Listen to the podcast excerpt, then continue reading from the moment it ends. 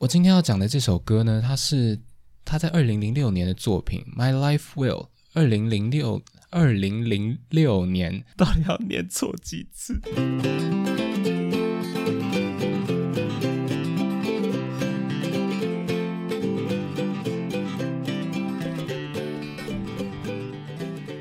欢迎收听 FM 两千，我是 Daniel 啊，今天是我们 FM 两千的第一集正式的节目，拍手。然后上一集第零集的时候，跟大家分享了我为什么要做 Podcast，或是我是谁，然后得到了很多朋友的祝福跟鼓励，然后他们也帮我分享出去，给更多人认识到这个节目，然后我觉得非常的感动跟感谢。然后今天分享一件事情好了，今天下午的时候有一个就是朋友跟我讲，他以后可能会来吧，然后他以后他就跟我说，他今天突然想到一句话，就是。当你想要认真做一件事情的时候，你会发现全世界都在帮你。然后他说他在我身上看到了这件事情。今天当我需要他们的时候，他们就是无条件的支持我。他们可能也会觉得说，嗯，这节目其实不太成熟，这当然嘛，因为我才刚开始而已。但是他们还是就是有点像盲目的支持，包括我自己家人也是。撇开严肃的话题不谈，好，我们上礼拜有跟大家预告说，我们这礼拜要聊的是《淑女养成记》，对不对？他在上上礼拜已经。开播喽！那大家如果还没有看的话，可以去看。那现在只有华视的电视电视频道跟 Catch Play Plus 有在播出。那我们今天要进入《熟女养成记》的主题之前，要先跟大家小简介一下，就是我们我们从小看到大的电视剧，它历程是怎么样子的？因为我大概是在呃大概八岁的时候开始看电视剧的。那举一些我现在还有印印象的例子，像是你们有没有看过一个叫做《黑糖玛奇朵》那个那部偶像剧，就是那时候黑社会美眉跟棒棒糖男孩那时候刚出道的时候演的作品，就是我们所谓做偶像剧，就是帅哥美女组成的一部片啦。然后同期的话，还有还有韩剧，韩剧那时候大家有印象的话，应该是《流星花园》，那是我还记得蛮清楚的，就是金丝草跟具俊表。就是现在看的那些剧情啊，它其实是当时一个时代的记录啦。就是我们所谓的比较拔辣、比较狗血，然后非常模板式的剧情。那可能到现在，我们现在看的东西也是也是有一个规则可以循啦，就是它也是并不会脱离那个模板太多。但是早期的特别明显，那有了那个时候的风格，那让现在的戏剧，我觉得是可以作为一个。让现在的编剧啦，可以作为一个反面教材。只有我这样这样觉得吗？就是我觉得现在好像好看蛮多，可是可能我以前也是觉得那些以前很好看啦。我觉得随着大家的呃媒体试读的能力在提升，我们开始会选新闻的频道，或是我们会选节目的品质。有没有大家应该是现在谁家里不是看中不是看公司的新闻，就会没有脸面对同学吧？我就是。呃，我们在看电视的同时，我们在脑中已经开始产生了说，哦，我不喜欢这种拔辣的剧情，或者是它太狗血、太荒谬了。就是我们开始有这种想法的时候，那它其实会反映在收视率上面。那电视台剧组，它甚至制作人、演员，他们其实都是非常需要依赖收视率的。那观众口味只要一转变，主流的电视节目它也会开始开始求新求变。这都是商业运作下的必经之途了。那到我们今天看的主流电视剧哦，被大家所关注的，那可以值得拿出来讨论的，我觉得可以跟拿出来跟别人讨论。我觉得是说，像我们跟朋友介绍，或者跟外国朋友介绍，我不知道为什么会有这种情境。假设有了，好不好？啊，不然我要怎么聊下去？就是我们会提到哪一些比较独特的。我们认为比较独特的，可以代表台湾社会的生活的电视剧。那我随便举几个例子，我蛮喜欢的。呃，像前应该是前年吧的《用酒干妈点》，它其实讲了很多台湾，应该是当时农村的生活的发展，到后来都市化，慢慢的人口移出，然后人口老化。那还有直剧场啊，直剧场应该很有名的是《花甲男孩转大人》。直剧场也是非常有指标性的一个台湾的电视节目。那还有我们今天要聊的《熟女养成记》，它其实跟《用酒干妈点》应该算是同期的电视剧。那它的讨论度好像比比较高一点啦，可能是因为谢颖萱她呃前应该是二零一八年得到了金马奖影后嘛，我觉得这些光环可能有一些加持，加上我觉得《淑女养成记》它的选角选的非常好，就是你看不出来他们就是演员都是戏精啦，就这么就是这样讲，你他们演什么就像什么，而且非常的很生动，你就感觉好像很很入戏，觉得好像哎台整个台南都是这样，但其实没有，台南就是很甜而已。这些电视剧到底跟我们刚刚讲的那些我小时候看的电视剧有什么不一样？不止我刚刚讲的那些东西，你们自己应该早就已经有浮现出很多对比了吧？就是到今天还都还有啦，像这种所谓的偶像剧，那它的主题不外乎就是一些一个有钱有闲的人，那有时候是好几个有钱有闲的人，像是《流星花园》，哎哎，这个爱是学那个阿都主义，但是我现在已经有点改不过来了，希望他们不要告我。应该不会。这些有钱有闲的人，通常都是男主角啦，然后男主角就会跟很贫穷，然后甚至长相很平凡的女主角相遇。他们自己都讲说很平凡，但是我们看根本就是明星啊，哪有什么平凡的啦？不要骗人了。对啊，然后就是他们他们相爱的过程，然后就是爱情的主轴戏这样。然后不管经过车祸啦，或是爸妈反对啦。出国念书啦，等等原因分手，再复合，然后从此过着幸福美满的日子。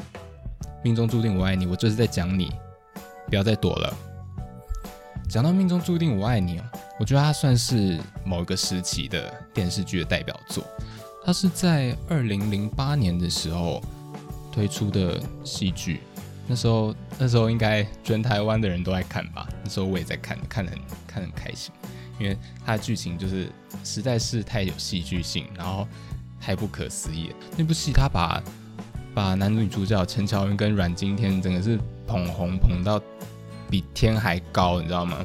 从此以后，陈乔恩他就就发展就是，可是他现在跑到中国了。好，我们不要谈政治，不要谈政治。然后阮经天在后续也同应该是隔年就拍了《拜权女王》，那也是红到不能再红。卢卡斯啊，真是时代的眼泪。那这一类的偶像剧，他们出发点就是一个啦，就是你要博得观众的看电视的收视率，就是一个字就是爽。那观众看的爽，那收视率就高，节目制作就有钱。讲白一点就是这样子。那跟我们刚刚讲的那些近年来的。电视剧相比，因为第一个我们社会氛围改变，我觉得整个戏剧的主轴大部分转向为谈论自己，不管是自我成长，或是自己跟家人之间的关系，这就跟我们今天要谈论到的《淑女养成记》有很大的关联。然后或者是工作经历啊，还有一些性别议题等等。另一方面，我觉得大家都想要在这个时代脱脱颖而出，大家都想要成为一个独特的存在。那这种想法，我认为啦，他可能也投射到了他们喜欢的事情上面，不管是呃小众音乐，或者是他们为了要让世界更多人看到自己，他们开了自己的 YouTube，或是我现在在做的事情，就是录一个属于我的节目。那这些东西，它都是可以代表我们某一部分想要被看见的一个方式。那电视剧也不例外啦。因为是最近才开始的嘛，它其实没有，它早在我们刚刚讲的那些《流星花园》啊什么，甚至更早以前就已经有了。像是《镊子》，大家应该有，呃，可能现在现在年轻人可能没有看过。可是我这样会不会有点把以前东西完全否定掉？嗯，也不是这样说啦，因为每个时代有它不同的流行嘛。那整个社会在当时要面对的问题是什么，它就会反映在当时的生活上面。那像现在。像在 LGBTQ plus 的议题很受关注，那不管在奥运上，你们应该可以看到，应该会有一个 YouTube 的的合集，叫做奥运的出柜的选手，但那个点阅率也是蛮高的。如果你们有兴趣的话，可以试着回想当时社会的背景，那你可能现在想不起来，但是你可以去 Google 啊，那它的原因一定有很多啦，不会是一个单一事件就造就了社会的氛围。那你可以从当中试着拼凑出你认为这些社会的背景如何去造就一个电视剧。那通过这个过程，我觉得不仅是可以对台湾的时空背景更有了解，你也可以对电视剧的发展有一些基本的概念。而且我们也不是什么教育性质的节目啦，就是随便聊聊。好，那回到我们今天要聊的主题，就是《熟女养成记》。《熟女养成记》，大家在看的时候，不知道大家有没有一些觉得特别好哭的点？我在讲的是第一季啦，因为因为第二季才播了两集而已嘛。我觉得非常感动的点是，应该是在最后一集，陈嘉玲要去上大学的时候，妈妈不是很气嘛？然后就不跟她讲话，可是最后还是心软了，然后就开始录了一段影片给陈嘉玲，要给她各种的叮嘱啊，在出门要小心啊，那你没钱的时候可以吃什么什么东西，这样过一过一个月。为什么爸妈跟我们之间的矛盾会这么深？我觉得以我自己来说，我我非常爱我妈啦，但是我以前是也是蛮抗拒她的，就是可能是叛逆期嘛。肯定不是，因为我现在身边很多长辈到现在大概六十岁了，他们对他们爸妈也还是就是我跟对我爸妈一样。可能听节目的听众，你们也常常会对爸妈不耐烦，或是你要不住在家里，然后当你要回去你平常。工作或是读书的地方的时候，他们都会塞给你一些东西吧？你可能多多少都有收到，比如说保健食品啦，比如说比如说菜啦，比如说零食啦之类的日用品东西，他们会塞很多很多给你，然后多到你觉得你你拿不完，你就会生气，跟他们说：“我拿不动了，不要再给我了。”每次这样吼完之后，我坐上车，我都会有一种很拍谁的感觉。或者是你不想要他们问你工作的事情或者交友的状况，对于爸妈想要了解我们或关心我们，我觉得我们都会设起一道防护墙。我们可能想要证明说我们已经不是小孩子了吧？我们可以自己做决定，我们可以应付得了生活中的挑战。那我更可以处理我自己的人际关系。在《熟女二》它第一集的时候，这预告已经有啦，所以你们如果没看的话，这不算雷。陈嘉玲搬新家嘛，然后他就开始动手做任何的装潢，自己挑家具啊，什么东西的。可是他爸妈非常的热心，就是对他家里的东西有一些批评指教这样子，然后还带了风水师去他家看风水。大概是大概是陈嘉玲已经受不了了，他就生气就跺脚，然后夺门而出，他就说：“我唔是囡仔啦。”然后那一幕就是他穿着制服，然后还跺脚，你就看到一个大人在装小孩。可是那一幕你就觉得非常心酸，因为爸妈在背后看着他。这稿上面说写很想哭，但好像我讲的好像还好哎，怎么会这样子啊？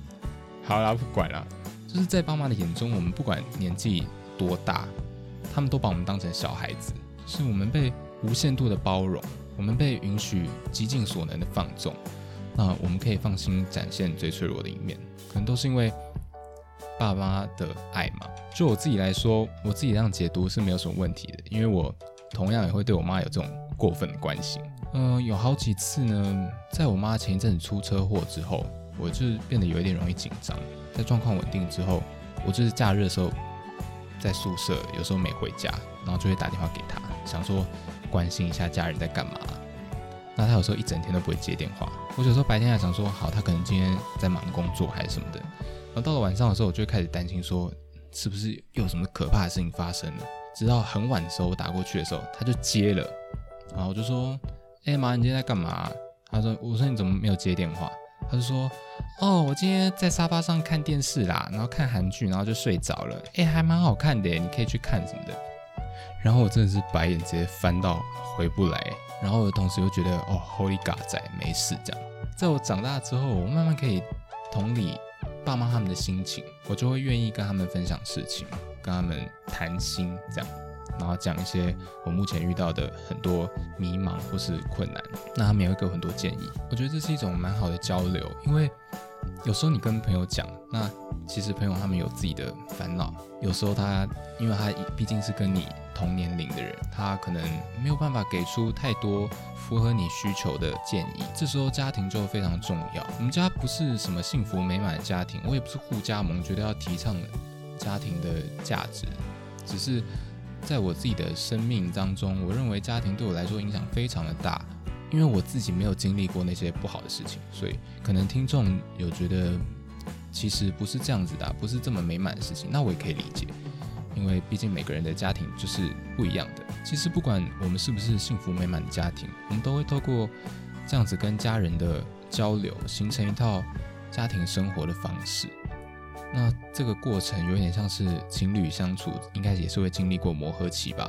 我相信陈嘉玲的家庭磨合期，只是在她四十岁的时候特别明显而已。今天的节目只是简单的分享了一下自己对家庭的看法，还有我怎么慢慢摸索出跟家人之间相处的节奏。嗯，好像没有什么实用的方法啦。但是如果你有碰到，困难的话，你也可以在 IG 的连接里面投稿。你可以告诉我你有什么样的心情，那我可以在下一节节目当中分享。好啦，今天节目就到这边。呃，最后要跟大家分享一首有关于幸福的歌，呃，是张悬的《Scream》。嗯，张悬也在 MV 的开头里面讲了一段他觉得幸福的定义是什么。我先跟大家讲一下张悬。大家可能最近比较熟他的名字，应该叫安普。他的本名叫焦安普。他是在大概两千零一年的时候，呃，就开始出道了。但是是在 Live House 的表演，所以大家可能在那个时候不是这么熟这个人。我今天要讲的这首歌呢，它是是他在二零零六年发行的作品《My Life Well》。这张专辑里面有非常多首歌，我非常喜欢。那只是今天挑出这首，是因为他特别对于幸福有一些描绘。他在 MV 的开头，他讲了这段话，他说：“有时候我觉得幸福这个东西，它是一个非常耐人寻味的过程。呃，那一瞬间，它其实……”是把所有你觉得看起来不幸福的东西加在一起，然后发酵出一个非常有意思的味道。那你们听到这边可能有一些感觉，觉得好像有一点点懂了什么东西。如果你没有抓到那个感觉的话，那我建议你一定要去把这首歌找来听，张悬的《Scream》。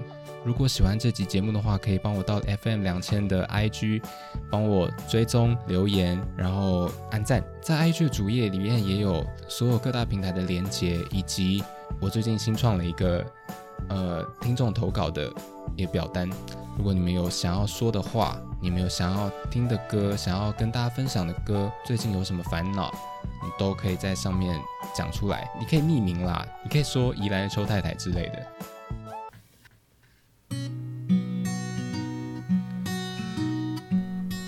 真的太难唱了，不过我真的很喜欢，唱不好无所谓啦。